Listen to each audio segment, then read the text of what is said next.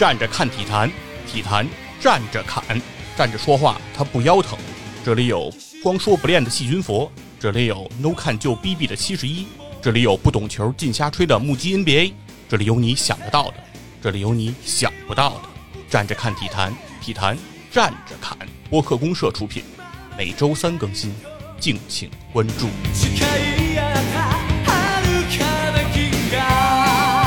哎，大家好，欢迎来到前粮胡同，我是野人。哎，欢迎大家来到体坛战战侃，我是光说不练的细菌佛。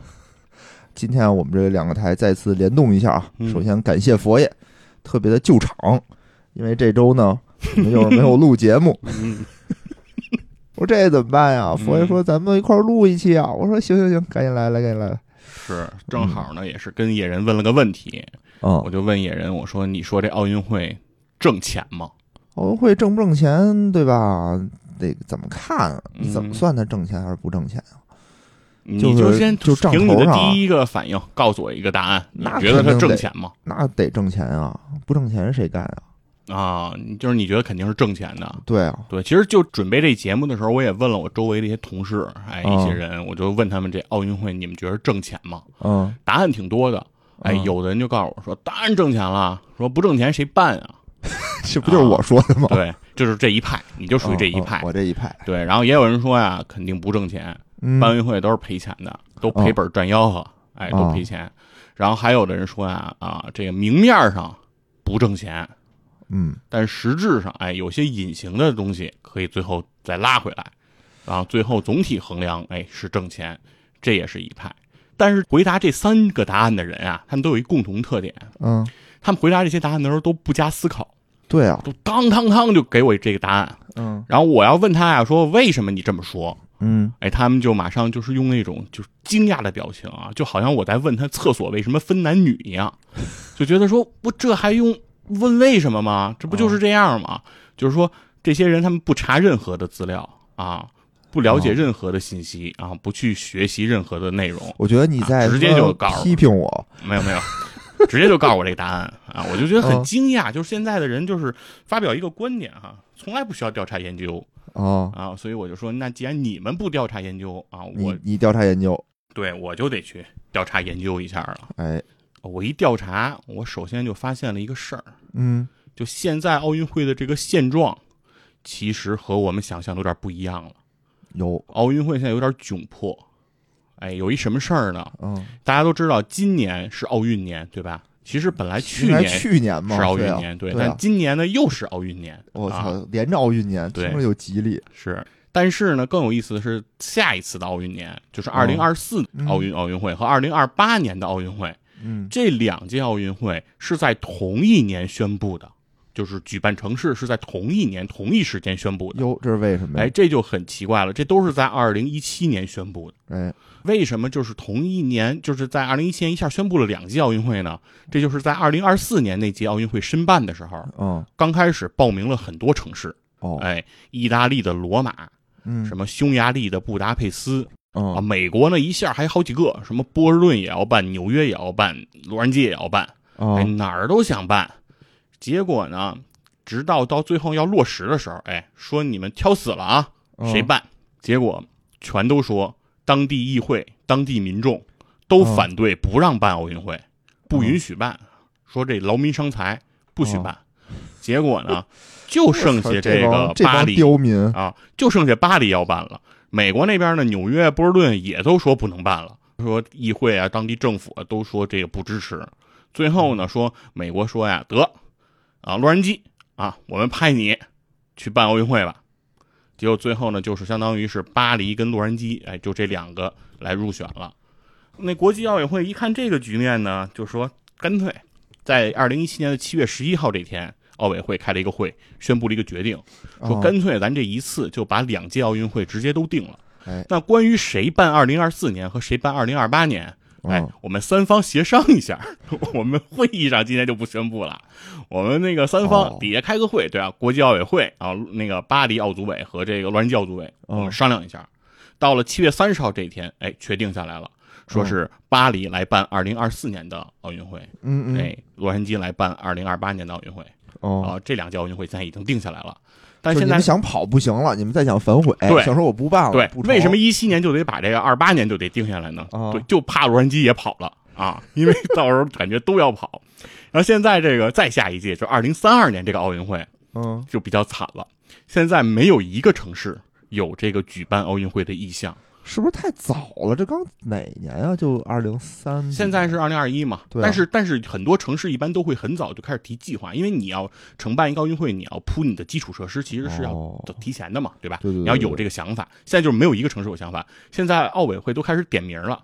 啊，嗯点了中国的三个城市，上海、广州和武汉。嗯，说你们三个城市非常有资格来承办奥运会，嗯，都开始这样了，因为觉得都没有人愿意办了。我操，不是还得看我们大中国吗？是不是？那所以说就得说一下这个问题，就是为什么大家都不办了？那肯定说是大家都觉得这个东西不挣钱嘛，对吧？经济形势不好，我觉得最近对，费力不讨好。对嗯，当然你是有人说是因为疫情，对不对？影响了很多经济形势，对吧？欧洲很多豪门足球俱乐部日子都过得都不好了 对，啊。天天但是这奥运会你这事儿你还不能完全赖到疫情，哦因为这是二零一七年就发生的局面，哦二零一七年就没有人跟巴黎和纽约争，你明白吧？跟疫情还没关系的时候，奥运会先不行了。其实我个人感觉是从零八年以后，就这事儿好像就没那么激烈了，嗯，对吧？就争的最激烈的中国退，出了种可以这么说。从零八年之后，我觉得就是奥运会的承办就是逐年稳定下降，竞争幅度就逐年稳定下降。这是不是也是这么一种规律啊？叫什么物极必反？大家一看，嗯我操，中国都办成这样了，我这还费什么大劲啊？对，所以得说一下这奥运会，就是首先一个就是说劳民伤财，对吧？不挣钱，赔本赚吆喝，所以大家不愿意办。然后呢，通过这个数据，我们也发现了一些问题。其实这个奥运会它为什么就是很多地方都造成了一个赔钱？我们发现最近这些年的这个奥运会，它特别容易超预算。就刚开始你想好了，比如说我花多少钱，预算不就是用来抄的吗？对，往往都抄。但是你看啊，我这个特别深有体会，嗯因为我现在正在做那个剧本杀店的装修嘛，嗯，对吧？我靠，就是我的预算从出来，从我说出口的那一瞬间就开始抄 嗯啊，然后就一直现在已经感觉有一些失控了。嗯，然后我的股东现在应该不在直播间里，他们应该不知道啊最后要花多少钱。但是我觉得吧，嗯我超也就超百分之十到二十吧。啊，那就不叫那不叫超。那我给你说说我们奥运会的情况。哦，你说说啊我听听，根据这个因为我也知道一个啊数特别夸张。根据《经济学人》的报道啊，嗯一九六零年以后的奥运会嗯基本全是超预算在运作。一九六零年，一九六零年哦哦哦，平均支出呢要超预算超多少呢？嗯，要超百分之一百七十九。哦，这不多不多，嗯，这个零四年雅典奥运会是亏损最严重的奥运会，嗯，总投入了一百亿美金，收入呢是十九亿美元哦啊，这个巨额的亏空要数十年才能补得上。哎，你知道预算这块儿超的最多的，就超的最夸张的是哪一届吗？我有数据啊，啊你看着啊，我给你说一下超的比较多的这几届。啊九二年的巴塞罗那超了百分之二百六十六，啊！不多但这还不是最多。嗯然后呢是这个冬奥会啊，有一届冬奥会超了二百七百分之二百七十七，但咱们直接说最多的吧，嗯最多的就是二零一四年索契俄罗斯索契冬奥会，嗯超预算超了两百八十九。哦，这是哎我我的数据。我嗯记得啊，我我嗯我忘了是跟哪儿看的了，可能是知乎上嗯说蒙特利尔那届的奥运会，嗯，它的预算本来是一点一亿美元，最后建完了是十五亿美元哎，对，这个就是咱们要谈的这个后面的这个话题了。啊，对，就是为什么这个奥运会现在就是没人办了，对吧？嗯？那首先一个是是奥运会这个花销量确实太大，现在这个世界上这个 GDP 啊，就是排名这个叫前二十的国家，嗯，那基本上呢，大部分国家其实都已经办过奥运会了啊，只哦剩下这印度啊、印尼啊、沙特、土耳其，明啊、年让你印度办，你敢去吗？对，就是没有办过。然后土耳其呢，其实是跟咱们一块儿竞争过，对吧？北京奥运会伊斯坦布尔就竞争过，对，但是哦没成，对吧？但是沙特呢有一个严重的问题，就是因为嗯沙特不允许女性出现在这个运动场，这他妈啊所以怎么弄啊？对，如果你让沙特办吧，沙特倒是有钱，哦钱人不差，他可以把那个女子运动会搁在别的国家，对，但是沙特约旦什么。对，但沙特如果是要办，就不能不能有女性，这就比较麻烦。真傻逼，孙子。对，然后但是现在剩下，比如说像印度和印尼啊，就是因为基础设施太薄弱了啊，没有这些基础的这些场馆啊，所以就比较难。所以这个就是这个奥运会现在有点难产，大家就是没法争着办的一个原因。那咱们那个，然后具体说说，其实就得说这奥运会能不能挣钱？因为说为什么他们没挣钱？我认为其实根本原因就是因为这预算控制太成问题。哎，就是他们不行。对，因为你搂不住。对你要是干得好，其实还是能挣钱的。哎，比如说我们北京奥运会。哎，我们在说北京奥运会之前，北京奥运会一定是个重点啊，一定是重头，因为这个其实是这回我跟大家在底下讨论的时候的一个重点，就是关于北京奥运会挣没挣钱，中国挣没挣钱？嗯，因为很多就是持。大部分观点的人都说的是啊，北京奥运会咱们中国不挣钱，嗯，说咱们中国就是这个就喜欢这搞这种大场面，我们提高国际地位，对，我们不是为挣钱去的。很多人都觉得呃，中国不是为挣钱，哎，那但是呢，其实呢，北京奥运会到底挣没挣钱，咱一会儿后头细说。好嘞，好嘞。但咱在说北京之前啊，咱先说个早年间的事儿。咱重点今天先提一个，就是一九八四年的洛杉矶这个奥运会的这个洛杉矶。对，好，在这个洛杉矶这个办奥运会的当时这个局面呀，其实和现在奥运会的这个情形有点像。就比如现在咱们觉得奥运会现在无人问津是吧？有点冷了。对，哎，但在历史上这不是第一回。在八四年洛杉矶奥运会那个时候，其实奥运会就已经是这个局面了，就是奥运会没有人承办。真的吗？对。这就是为什么呢？就是因为这个奥运会从经济上，咱们就直接说，七二年慕尼黑奥运会亏了六个亿美元，嚯！一九七六年蒙特利尔奥运会啊，亏空了十亿美元以上，而且贡献了一个专有的经济学名词，叫蒙特利尔陷阱，就是说办一奥运会感觉掉进陷阱了。哦，然后一九八零年莫斯科奥运会呢，因为当时这个苏联是没有公布这个对外公布数据的。但是呢，因为投入是非常大的，投入了九十亿美金，所以认为一定也是一个巨额的亏空啊，绝对是赚不了钱。因为莫斯科那届比较特殊，因为好多国家都没去，哎，没错，抵制。而且就在政治上呢，其实也是有很多抵制。比如说七二年慕尼黑这奥运会，以色列人质被劫持并杀害，发生了一个恐怖事件。七六年蒙特利尔奥运会呢，非洲国家大批抵制都不去，为啥呢？然后八零年的莫斯科奥运会呢，全世界差不多五分之二的国家都没参与。啊，也都是抵制，所以从政治上和经济上，其实当时奥运会都遇到了一个空前的危机。所以当时有一个说法是认为奥运会这个事物啊，在两千年之后可能就要消亡了。就是没有存在下去的这个理由了，就是奥运会呗。那当年咱两千年奥运会的时候，他妈打头破血流也没那什么，对，没让咱上。哎，对，那为什么后来没发生了，对吧？奥运会的寿命为什么又得以延续了，对吧？觉得因为咱们中国入场了啊。首先是得以这个洛杉矶奥运会在八四年取得了一个特别大的辉煌，哎，这是为什么呢？八四年这个洛杉矶奥运会在宣布承办之后啊，嗯，洛杉矶当地就举行了非常盛大的游行活动。哦，主题是什么呢？抗议奥运会的举办。我们不要奥运，对，不要举办，不要举办。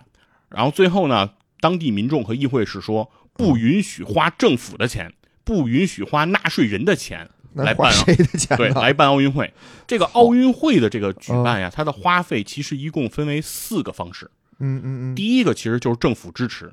哎，你看，因为这全民的游行啊，最后颁布了一个法律，说政府绝不能给奥运会花一分钱。哦，这一下没了，对吧？嗯。然后第二条是什么呢？是叫发行这个奥运会的彩票。嗯。啊，这个是历届奥运会的一个这个呃集资方式。嗯。但是在美国是禁止发这种运动产品，就是运动比赛的这个彩票的，这是不被美国的这个法律允许的。这一条路也给堵死了。第三条路是什么呢？第三条路是募集这个慈善机构的捐款。但是在美国呢，这个慈善机构也过来说，不允许体育赛事去争夺我们的救助对象的善款。哎，我们这些救助对象都很很需要钱的，大家都是为了这个生活在这个挣扎的啊，底层对吧？你你再从人家嘴里夺食，你这怎么能做这种事儿呢？是不不被允许，三条路全给堵死了，就剩下第四条路了，就是说可以获得企业的赞助。哦，对，这个就是当时这个洛杉矶奥运会哎面临的这个局面，夺得了一个开辟了一条新的道路，我觉得，嗯，他们只允许了这个这个局面，然后呢，这个事儿那既然要办呢，既然也只有这一条路了，对吧？他就办呗。是，但是呢，办其实也不好办，因为怎么办？不好办呢？对，没人能办的明白。对于是呢，首先呢，他们要先成立了一个这个组织，就是这个洛杉矶奥组委，哎，成立一个当地奥组委哦，。先成立一个，之前没有。就之前以前办的时候，因为有政府嘛，所以哦相对来说都没有这样的一个组织了。这次要成立一个民间组织，哎，就是要私人来去筹办这个事儿。于是他就找到了一个人，这个人叫这个彼得·尤伯罗斯，这可是个能人啊。嗯当时他在一九七九年成为这个洛杉矶奥组委主席的时候，他就只有四十二岁。嗯当时他是通过这个面试成功入选的。其实，在这个猎头找到尤伯罗斯去参与这面试的时候啊，他不是很愿意当这个奥组委的主席，嗯因为他当时本人其实是在经营一个旅游公司，办的非常不错，已经到了北美第二的位置。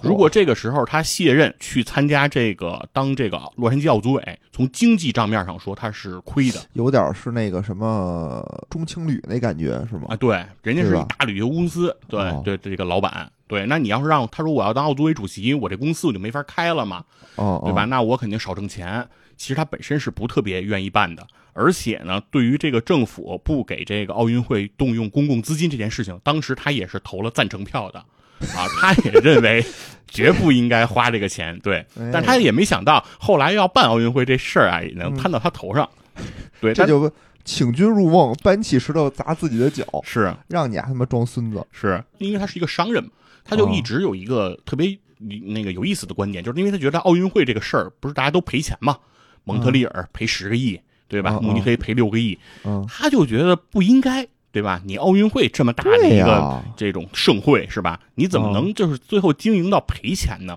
他就特别不乐意，觉得这个事儿他觉得难以置信，太荒谬了。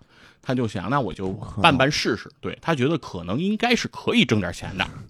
还是太年轻，图哎结果啊他一上任，这尤伯罗斯一上任就被遭到了当头一棒。啊，本来呀，这个洛杉矶当地呀是给了他们一个写字楼里的一个小办公室，我操，说是说大喘气呀！我说给写字楼行，给了他们一个办公室，办公室说呀哦。说你们这奥组委就在这儿办公，他们一共有十个这个办公人员，说你们就在这儿少不少，不少对就在这儿老袁多。就在这儿办公。结果人这房东一嗯听说是洛杉矶奥组委要在这儿办公，啊人房东说不租了啊？为什么啊，说滚，不租了。刘伯罗斯说呀，我可以提前给你付房租，哎，我预付，我这几哦年的我都提前付给你，你就让我在这儿办公行不行？房东说不行，不要不要啊为什么呀？啊！听说是奥组委就不要啊，觉得你们这臭跟 P to P 似对臭名昭著啊，说觉得你们这不行，你要租了我这房，回头你们这奥运会肯定黄，你们这奥运会一黄了，回头连累我啊，连累我这就不给我房租，对吧？对就都赔钱，对肯定拖欠你们肯定，你们肯定赔钱。嗯所以说呢，最后没辙，在哥们儿的帮助下呢，才找到了一个小小办公室，哎，哦开始了办公。紧接着呢，刘罗斯自己花了一百美金开了一个户头，作为洛杉矶奥组委的账户。在那一刻，开了一个人账户，对，这是一个对公的账户，哦是这个奥组委的这个名义，洛杉矶奥组委的账户。明白明白。这个账户里啊，就启动资金就只有一百美金，哎，就只有一百美金啊，就开始了。然后呢，尤伯罗斯呢就开始想，我得筹钱了，对吧？啊说是我得找赞助。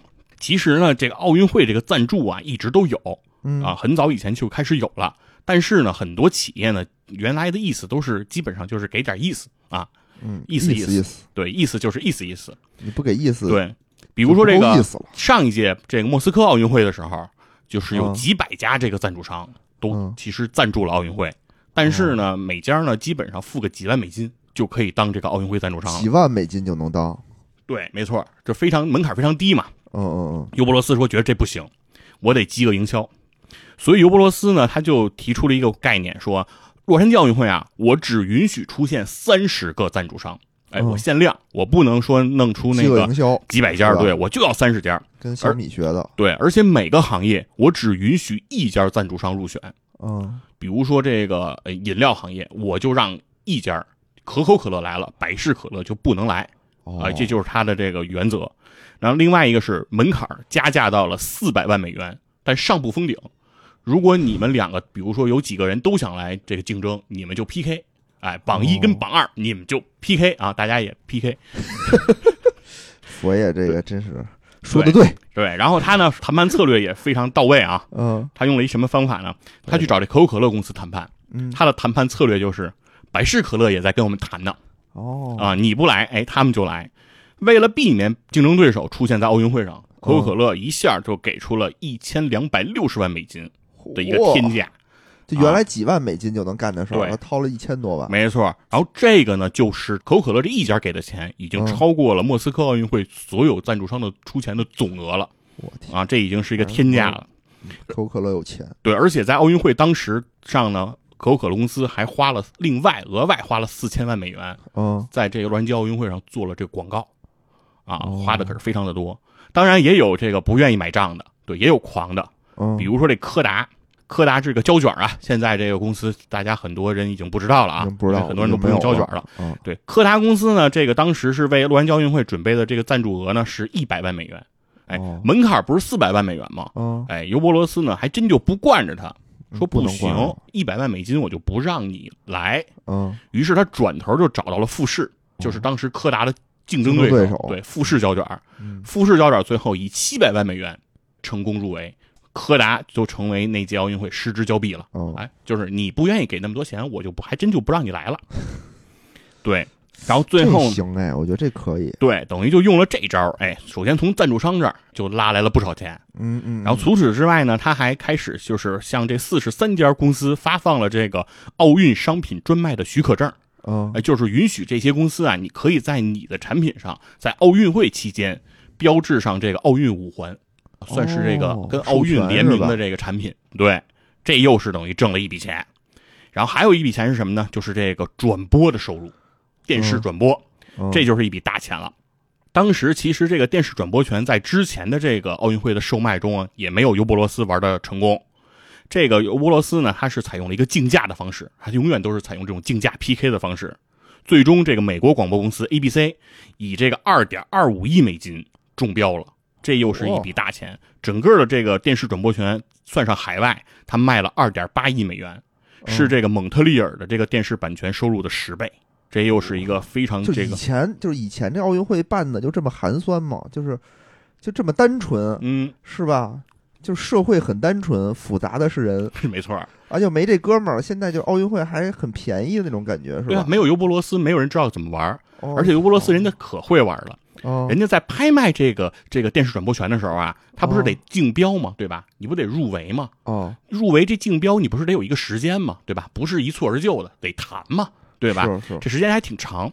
他要求啊，参加竞标的五个电视台啊，每家先交七十五万美元做保证金，就是保证你不退出。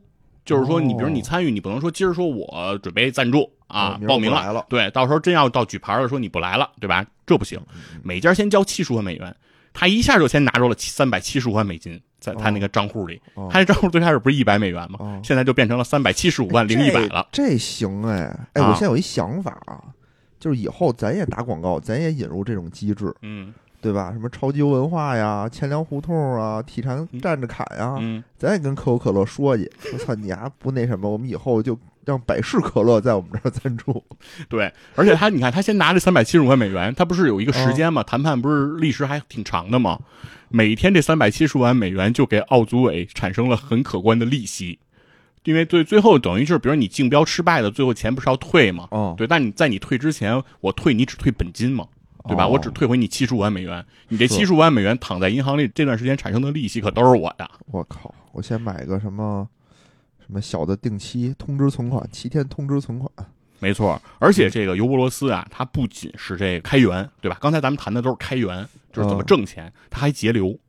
他当时就跟这个国际奥委会就提出嗯，说啊，我们呀不要建很多新场馆，因为那样花钱太多，嗯对吧？？成本太高。我们还是应该就是个在这个老的场馆基础上进行改建翻新就够了。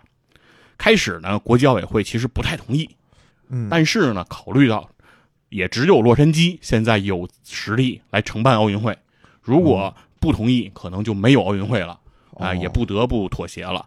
那最后，其实整个洛杉矶这个奥组委在这个奥运会期间只兴建了四座体育场啊哦和一座在大学校园里的办公楼，一共他们兴建的这个土木工程就一共就是这五个啊，其实还是非常的省钱的。另外，每一届奥运会不都是有这个奥运村嘛，对吧？要住这个运动员。嗯，尤伯罗斯呢也非常的省钱，他直接用了加州的两个大学的大学生宿舍，就当这个奥运村让运动员住了。行，对，而且这个呢，是因为首先一个是为什么尤伯罗斯他可以做到，那就嗯是因为美国，因为洛杉矶它的这个体育设施，它的基础设施条件本身比较好，对，是是是，它可以达到这个标准，所以他这么做呢，其实也是比较容易的，也顺理成章。如果要像刚才提的，比如印度，对吧？他要办奥运会，他要说不盖，就用现成的，那可能运动员就都得睡街上，对吧？这就不太好了。印度也行，印度不用修厕所嘛，对吧？嗯厕所大街上都是那种一片儿一片儿的，是，然后他还干了一个事儿，嗯他就开始琢磨这个奥运火炬接力的这个这个事儿了。其实他是事无巨细，不光是要挣，比如说像可口可乐那种几千万美金的那种大生意，嗯小生意也不能放过。他把这个奥运火炬从希腊向美国传递的整个的这个距离啊，嗯，他拉长到了一万九千公里，就以前没这么长。对，要跑一千五百个城镇。哦。啊，他要从这个美国的纽约跑到西海岸的洛杉矶，就是要横跨这个整个美国。这能挣什么？他就要这，么跑，哎，他这能挣什么钱呢？你听着啊，嗯他就像对外有这种广告，说你想成为一名光荣的火炬手吗？哦，没问题哦你不需要是名人、是官员或者影视明星，哦你是一般老百姓就可以，哦但是你得交点钱啊！只要你交三千美金，你就可可以跑一英里。刚才我们说这是多少？一万九千公里吧，哦对吧？哦拆分成这个每英里，哎，每个就要交这个三千美金。通过这个奥运火炬传递，他就拿到了三千万美金的筹款嚯啊！这个事儿呢，开始萨马兰奇就是当时的这奥委会主席哦啊，是开始不太同意，觉得你拿这个神圣的奥运火炬传递来挣钱，嗯觉得这事儿有点有伤风化，是吧？但是呢，尤伯罗斯说了，哎，没事儿，这个钱我一分不挣。哎，我们这些工作人员，我们可是一分不要。我们这个钱就是用来兴建场馆。如果你不让我挣这个钱，我这场馆就没法修，是不是？我这不是还修了五个吗？对吧？哦你要再不让我用这个钱，我五个都不给你修。是啊，你你又不给我钱，你又让我干活，这咋干呢？对，然后现在呢，就是属于这前面说的这些挣钱的事儿啊啊，对对，节流的事儿都说完了，最后这个奥运会得开始了，对吧？一九八四年七月二十八号，洛杉矶奥运会如期开幕，现在就开始到了检查这个尤伯罗斯答卷的时候了，嗯对吧？这次奥运会成功不成功呢？这次奥运会从赛场的表现那是非常的成功，对吧？尤其对于我国来说，哦我国射击运动员徐海峰在这次奥运会上帮助中国中华人民共和国，对吧？奥运代表队夺到了自己在奥运史上的首金，哦哎，这是零的突破。哎，我想起一事儿来啊！你说到这儿，我嗯想起来了，就是这不是八四年嘛，嗯对吧？其实八零年的莫斯科奥运会的时候，因为苏联当时入侵阿富汗，嗯对吧？然后所有的这种西方国家，就很多国家全都抵制它，去了国家特别特别少，好像就六十个六十多个国家。是，当时呢，中国也没去。嗯中国为什么没去呢？中国说我们刚刚进入这个奥运会啊，我们没有准备充分，我们去不了。就嗯，没去。然后结果到了八四年，不是洛杉矶吗？然后苏联呢想，当时想，我操，你你美国抵制我，我他妈也抵制你。哎，对，苏联没去，对，苏联当时就叫了一票小弟，说咱也他们不来，嗯我咱也不去。结果只有他跟那些东欧的小弟没去，去的人还是大多数。然后包括中国也去了，没错。然后苏联特别生气，但是美国特高兴。当时我记得，当时就是那个美国那个市长，嗯，就是拉着咱们代表团团长的手说说你们拯救了这一届奥运会，就特开心。是然后咱们也夺得了首金。没错，零的突破嘛，历史的一刻。然后这个奥运会呢结束之后，对吧？算算经济账，看看尤伯罗斯你挣没挣钱，对吧？咱刚才说那么热闹，对对对对，刚开始这个账户呢是一百美元，对吧？一百美金启动的，是在奥运会结束的时候，这个账户里现在有多少钱了呢？嗯，有了二点一五亿美金。哎呦我操，也就是说呢，尤伯罗斯办一届奥运会啊，没让洛杉矶人花一分钱，还创造了二点一五亿美元的利润，这个是这个净利。嗯，但是呢，咱们还得算一些其他的间接收益，哦是什么呢？这个洛杉矶奥运会获得了给这洛杉矶当地就造就了九十六亿美金的旅游收入，哦，呃，其中一点四亿美元是归当地政府和加州政府所有，就是政府啊，他没花一分钱，还赚了不少钱。，对，直接就收了一点四亿。嗯，那这谁不愿意干呀？是不是？没错，所以说就在这届奥运会一下就开始火了。一九八八年这个奥运会申办城市就到了四家，这个汉城奥运会呢，当时也盈利了四点九七亿美元。哦，然后巴塞罗那奥运会呢盈利的少一点，四千万美金，嗯嗯，但是它创造了二百六十亿美元的经济收益啊，就是比如说当地的旅游啊等等这些。嗯。然后亚特兰大，美国的亚特兰大奥运会盈利一千万美元，创造了五十亿美元的这个经济收益。所以有过这么一句话，叫“顾拜旦开创了现代奥运会，而哦尤伯罗斯挽救了奥运会”哎真的是真的没有这尤伯罗斯啊，这个奥运会真的是这个危险。对，但是在这尤伯罗斯是吧？这属于叫什么“巧妇能为无米之炊”了。对，大家一定要记住这个名字啊，嗯尤伯罗斯。是这个人真是能耐太大了，哦而且这个人他不仅拯救了奥运会，嗯，他后来还当了这个美国职业棒球联盟的总裁哦，啊、然后在他在任期的五年之内，嗯，二十二支 MLB 这个联盟的棒球队妈了逼啊！对均实现了盈利，哦，就是都挣钱。了对，之前很多可能都赔钱，在他任期这五年，哎，全挣钱了。是开始做衣服了是吧？对我感觉可能是那帽子，哦对吧？杨基那帽子是卖他妈贵，那个什么妈了逼的帽子衣服是，所以说真是一个这大能人啊。啊，对，然后就从他开始，等于这奥运会的商业化就越来越强了。当然，这个其实我们还是得开始回到我们正题上了啊。嗯，对，下面一个核心问题就是说这个啊，北京奥运会，哎，刚才我们说了说这个洛杉矶奥运会是怎么赚钱的，嗯对吧？然后他赚完钱之后，好像是大家又变得不赚钱了，其实呢，后面的几届都开始是还是挣钱的。因为学会了，对吧？照葫芦画瓢嘛，没错？就是按照人家该怎么来，我也怎么来。对，按这方式来呗嗯，对吧？就是怎么赞助，对，怎么谈，对吧？跟可口可乐说百事可乐正在谈，对吧？都会，都会，都会聊了，对吧？跟 Nike 说阿迪正在谈，是吧？啊，跟奔驰说奥迪正在谈啊，哎，以后我真的觉得咱也那什么，咱跟跟前台红柱说哎，超级文化正在正谈在，谈。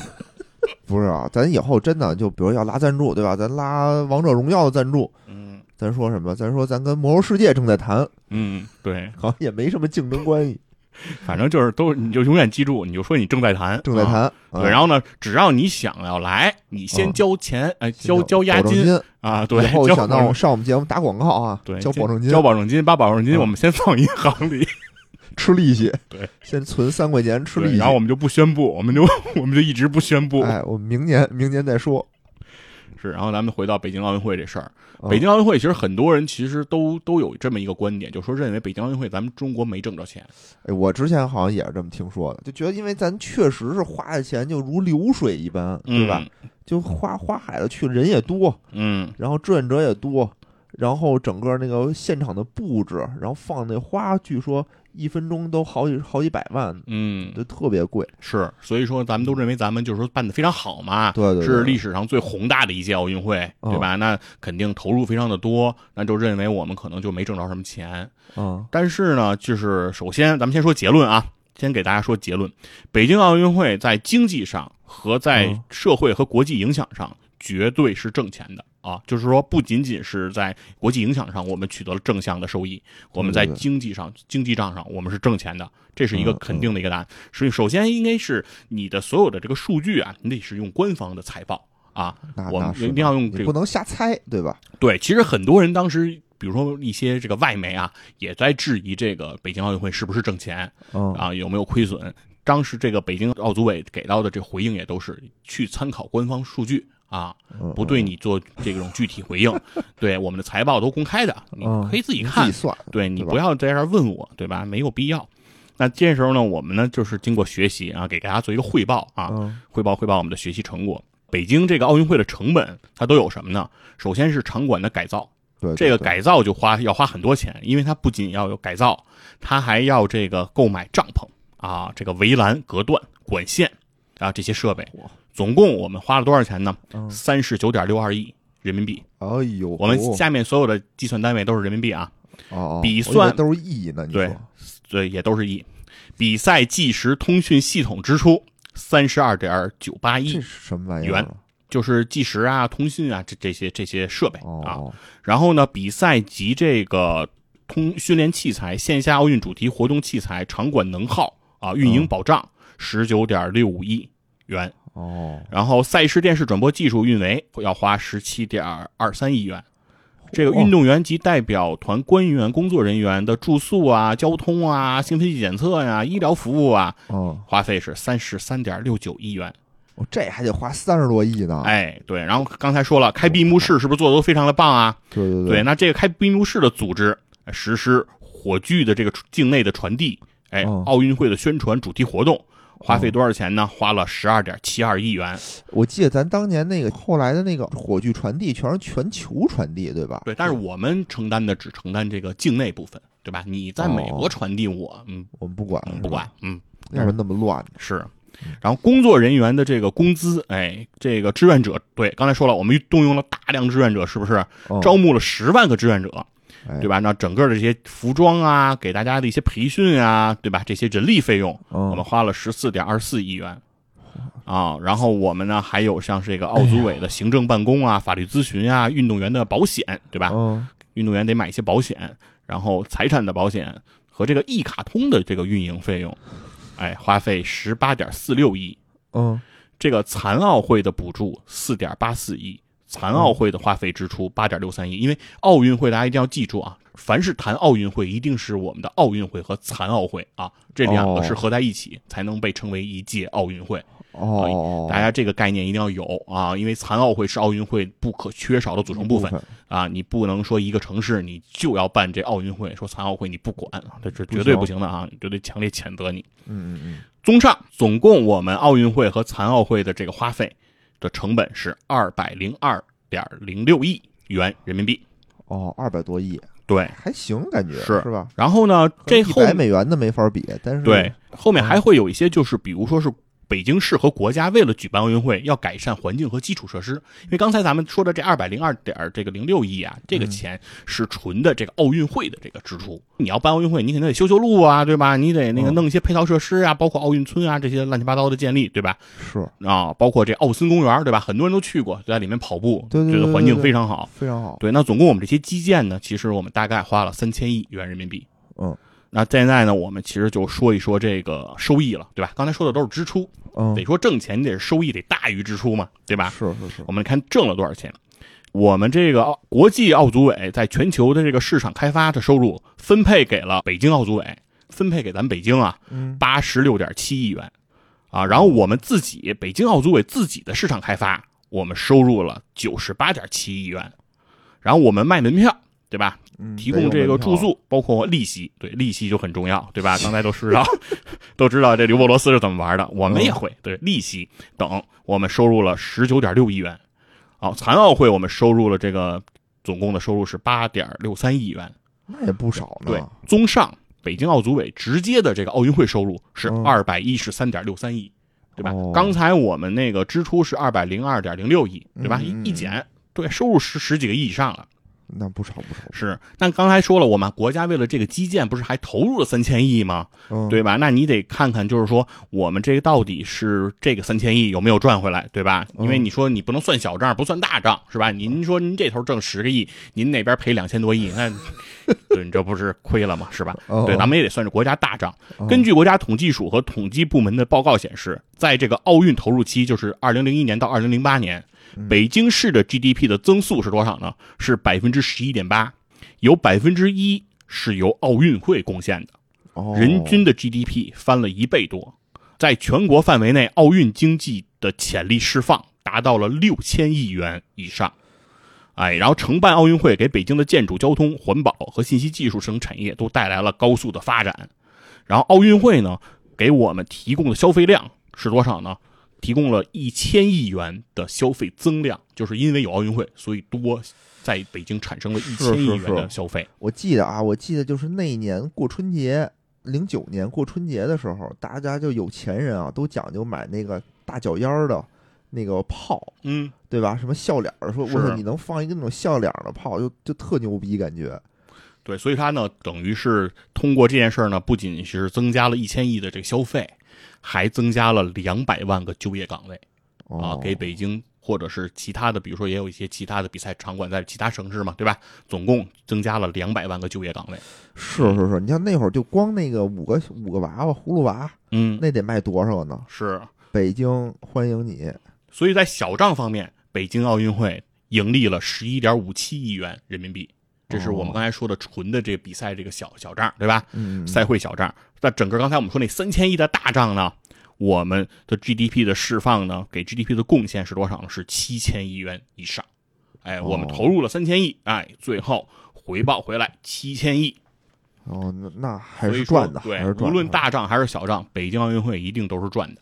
对，反正零八年办完奥运会，我我自己就别说别人，我自己就感觉，嗯你感觉我我就嗯牛逼了，我操，怎么回事啊？就觉得牛逼了呀，就觉得我操，就外国已经嗯不是什么都好了。就之啊前你不记不记得小时候的时候，嗯，就外国就什么都好，就什么都是牛逼的，就什么电视什么就都觉得我操，国外来东西可牛逼了，国外就哪儿都特别屌。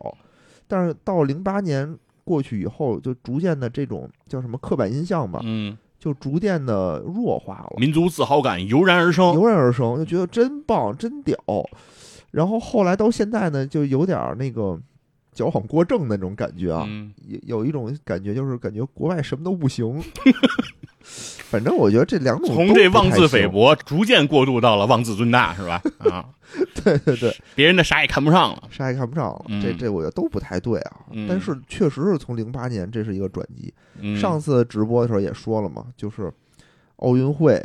然后咱们也是经历了地震，然后但是最五月二十五，对零八年，距离嗯咱们，但是对这个之后的整个国际局势影响最大的，其实还是零八年的金融危机嘛。嗯对那个局势一直影响到现在。也就是说，后来为什么大家不愿意办了，就是因为大家都没钱了，尤其是西方的发达国家，他们的很多很多这个债务问题，就一直从零八年一直延续到现在，还没有完全解决。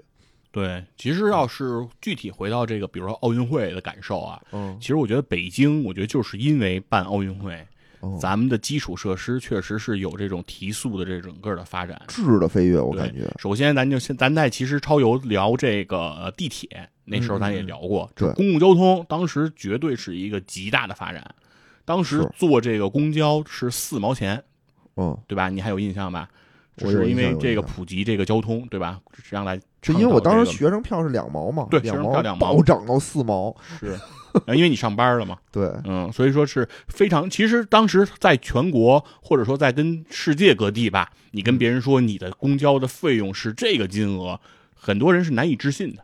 啊、对，，因为当时外地是不打折的，就北京打折。我去过一次爬泰山，嗯，那是去济南吧，泰安泰安，嗯然后但是先去趟济南，是，然后就是两块钱，他那种空调车就特啊贵，当时也没钱嘛，学生时嗯期。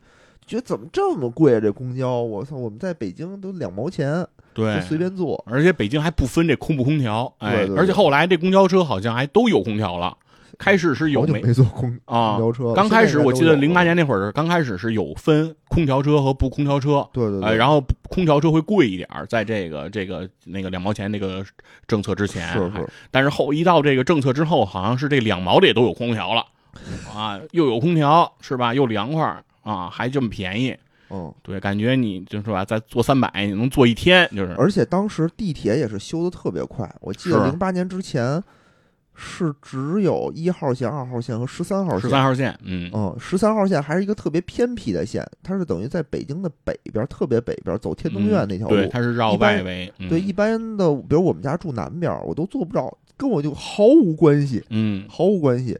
然后十号线呢，当时是修了一半儿，修了东边和北边那一半啊，对，南边和西边是没修。对，从劲松应该是修到海淀黄庄嗯，啊，应该是一个半一个直角拉过来一个，对。然后我们家呢，我们家是住在西南边儿，嗯，所以就做不到这条线。其实啊我当时单位在和平里那边儿，哦，哦、那边是有五号线。对，有五号线，我要怎么办呢？我得先起床溜达着，对你到你三环上你坐什么线你也得先起床啊，躺溜达你是坐什么线呢？溜达走特别特别远，啊，是，然后走到三环坐三百，嗯，坐三百坐到呃刘家窑，然后再倒五号线再过去。嗯后来过了好长好长时间，等于是十号线才把整个这条环线给修通了，贯通了，我才能就是说下了楼坐十号线，倒五号线就方便很多了，嗯，是，而且当时地铁也便宜，是两两元一贯制，对吧？两块两块，对，对，就是就是两块钱，你可以坐一天，是吧？只要你不愿意出来，您就您您就可以一直待着。所以当时那个地铁也有空调啊乞讨人地铁也有空调员非常的发达嘛，待遇很好，嗯，对？吧？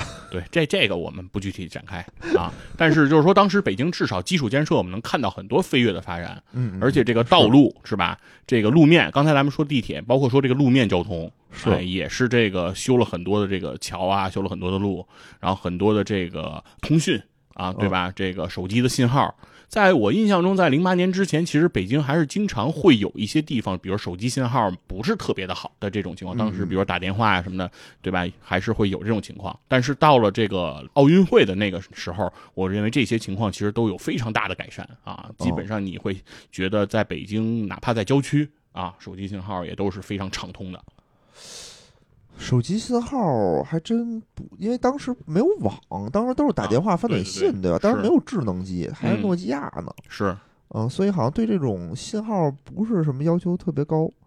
怀念北京地铁两元时代是，现在地铁就比较贵了，现在感觉充一百块钱进去就咋地没咋地，嗯，对吧？然后就没了。没了。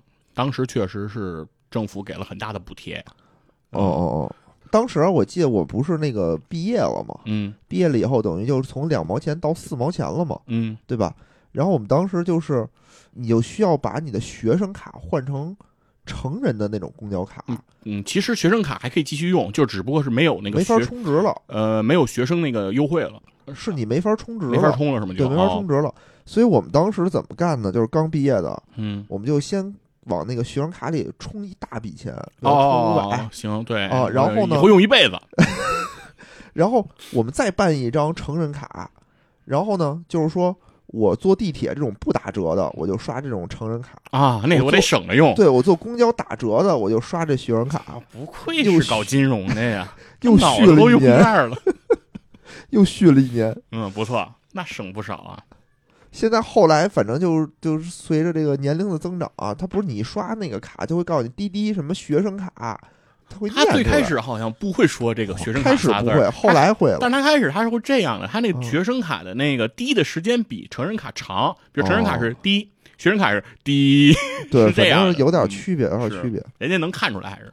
嗯，对，但是一般司机只是大部分不会跟你去较劲，说非得让你出示一下学生证什么的。嗯，哦，反正具体说一下，嗯我是在零八年北京奥运会，嗯我是现场看过这个奥运比赛的，哦，你看过什么呀？我是去看过这个沙滩排球的这个决赛，啊我操，你这男子沙滩排球的决赛啊，这个真是他妈没劲，是有点以为是死或生的那种球排球呢啊。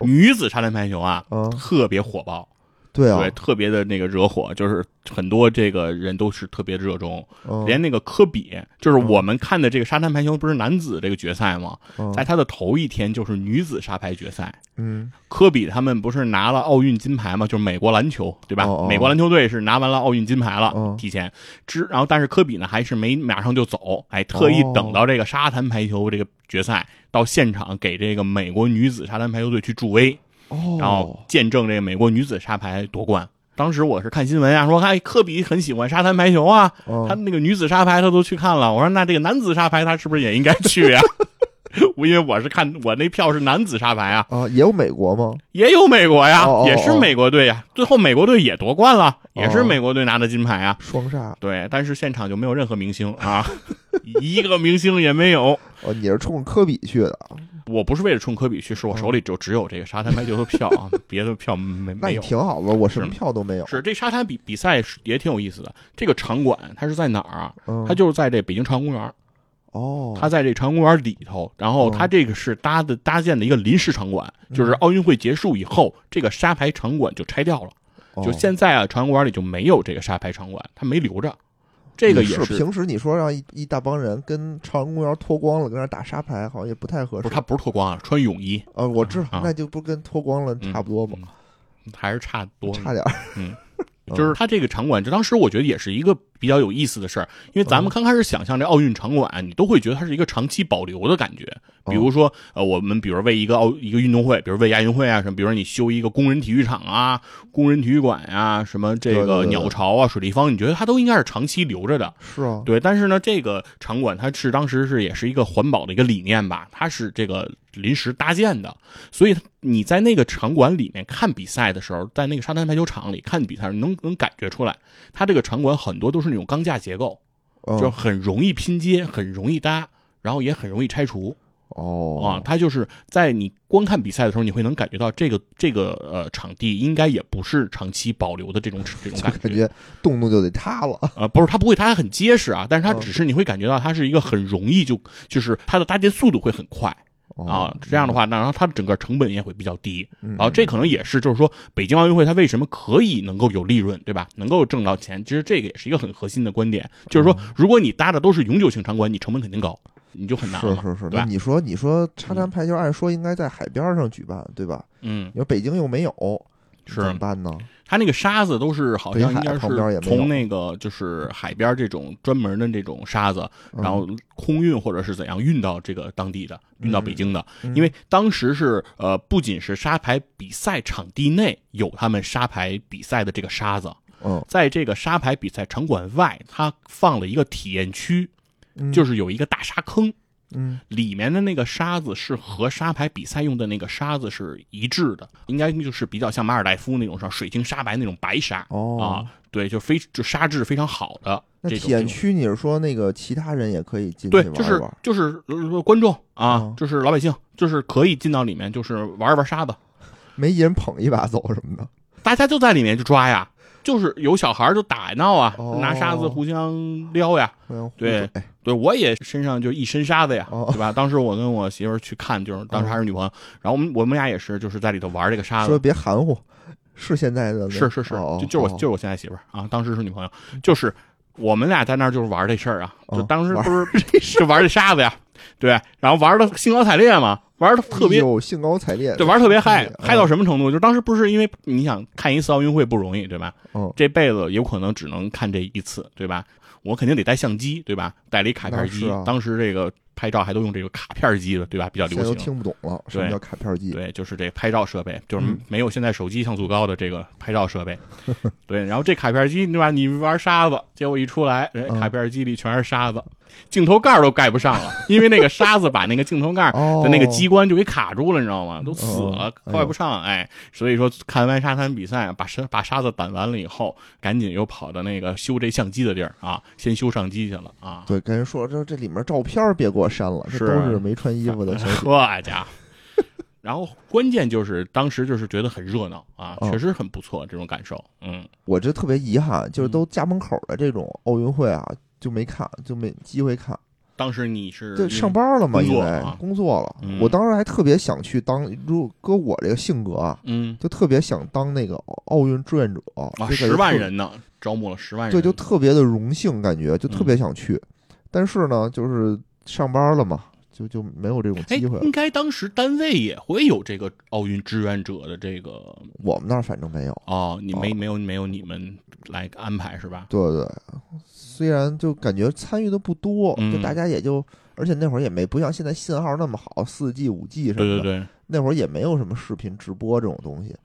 也就是回家看一看晚上的一些项目，是不知道听友里有没有做过北京奥运志愿者的朋友啊？如果有的话，可以分享一下你的经历。因为这个奥运志愿者，当时我虽然没上班啊，虽然是个学生，但是呢，就是没有成功成为这个奥运志愿者。对，当时去了，你是报名了，被刷下来还是没报名？就学校那个报名我就没报，因为我觉得那个都是学生会啊。啊，暗箱操作，我反正我反正是这么认为啊，但是应该可能人家是公平、公正、公开的，反正我没参加啊。哦，对，然后我就觉得反正都基本上那些干部嘛，是吧？那些然后人家都有，所以我们也就没报。但是社会的那个报名的时候，我还真打开过他那个网页，就是我看止步于打开网页。对，因为我我止步在哪儿了呢？他是让填写这个语言能力。哦，就是说，比如说你的这个熟练掌握什么样？熟练掌握北京话呀？是，我就写了一个。我这佛爷这北京话真是，但是他就没有这个中文，这就是这个选项。你就说英文也行，我这就就对，嘴但是但是不敢写嘛，就是人家其他的说这熟练掌握，对吧？人家有好多哦选项，比如说英语、什么嗯西班牙语、德语，然后哦法语，然后俄语，然后葡萄牙语，你都都一堆呢，你都你那选项可多了，可丰富多彩了。里面居然还有广东话哦，广东话啊，是专门的一个门类。然后我一看，我广东话是一个门类，没有北这京话。不行，对我们这嗯都属于打开麦一个小时，保证让对面插不上话那种。对，所以我只能放弃了。我觉得要有比嗯拼什么肺活量什么的这种比赛，佛爷去应该不成问题。是肺活量我还真行，我能吹到五千多。嗯。嗯嗯，就是因为其实你奥运会的举办，其实是你当地城市的发展，当地国家整个的这种基建也好，你的整体的这个国民的这种素质，其实我觉得都能得到一个特别飞跃的一个提升啊那。是那是，对，对于这奥运会来说，但是呢，就是确实也有一些这个奥运会，就是他办的这个效果就非常的不好。就比如说像刚才咱们提的，像比如说索契这个冬奥会，对吧？哦超预算，哎，超了将近百分之三百，是吧？我觉得索契最牛逼的是他那个奥运会当时升起那奥运五环的时候，不是少了一环，变成四环了，是这也特逗。对，其实包括像那个巴西里约奥运会，嗯，呃，对，也是当时举办的时候出了各种状况嘛，是吧？这临到这个奥运马上就要开办了，还有一个月了，说主场馆还没修好，啊很多地方还都是跟工地的状态。这个当时也是说，当地的这个市民也是对此非常不满，是吧？影响了人家当地的生活。对，哦，只是另外一个，确实说我们当时北京市民也为奥运其实做了很多自己的贡献，嗯，嗯就是包括这个排队坐公交，嗯对吧？当时北京其实，在历史上，在我们这个小的时候，公交车排队这件事情是绝不出现在我们的脑海里的。嗯，我们都认为坐公交车怎么还需要排队呢？是吧？嗯肯定就是那应该是一个比赛场景，对不对？啊，是就是更高、更快、更强，是吧？对啊，但是呢，就从这个，因为是要办奥运会嘛，对吧？开始这个建立北京的这个文明，哎，哦然后开始这个让大家排队坐公交了。嗯嗯嗯，然后开始这个前门上车，对吧？固定这个门了。以前是逮哪个门上都行。刚开始他推这个就排队上这个上车不得前门后门还是得分清楚的吗？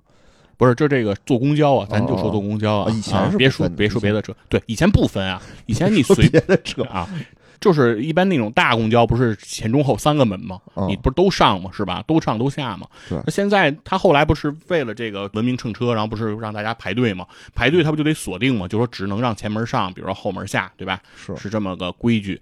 当时不是这个规矩定的时候，然后我当时其实还是很肤浅的啊，个人素质当时也都是很不够的。我当时还心里还想呢，我说这样多麻烦呀！本来三个门你两个门你都能上下，现在你非得让大家从一个门往上上，哦你上车不是上的慢了吗？我说这样的话肯定不合理啊！哦啊，当时大家虽然挤，但是很快呀，一挤大家都挤上去了。我觉得当时也挺好的呀。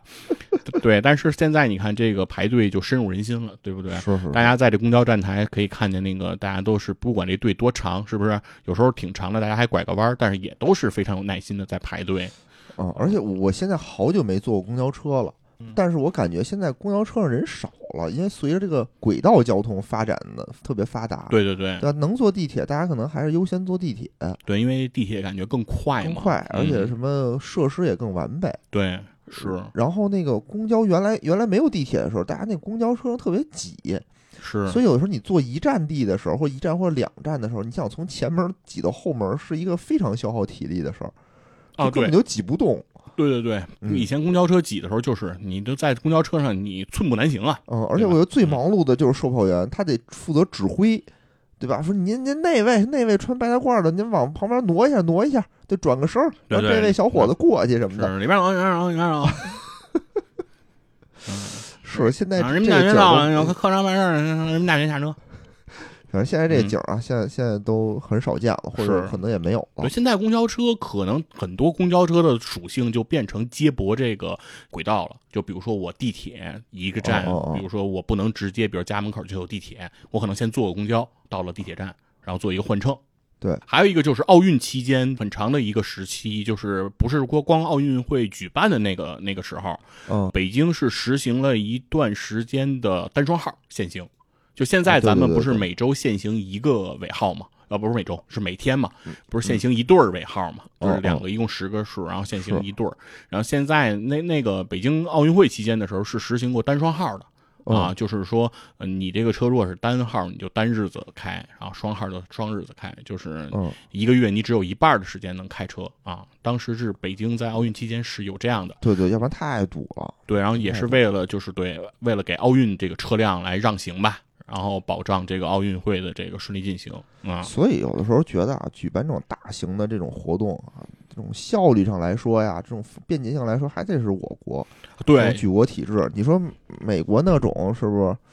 都得啥钱也不给，天天在那抵制，能干成啥呢？是，而且我就就想，你就说这单双号限行这种事儿，咱们好像政府，比如说一一公示，对吧？嗯，也是有听证，但是我们这个公民素质都高啊，对吧？都知道这是一国家大事，是吧？都知道这是关乎我们民族的这种大事，那肯定都愿意的，都举双手赞成的，对不对？嗯，对吧？春晚满意率九十百分之九十六的都是这种的，所以说我们就很容易把这事儿就推行下去。但是像在美国，是不是现在像这回二零二四年这个奥运会，你瞧瞧波士顿什么的，纽约，然后这个匈牙利这普达佩斯，意大利这罗马，是吧？都想办，但是老百姓都上街了啊，说不让办，不许办。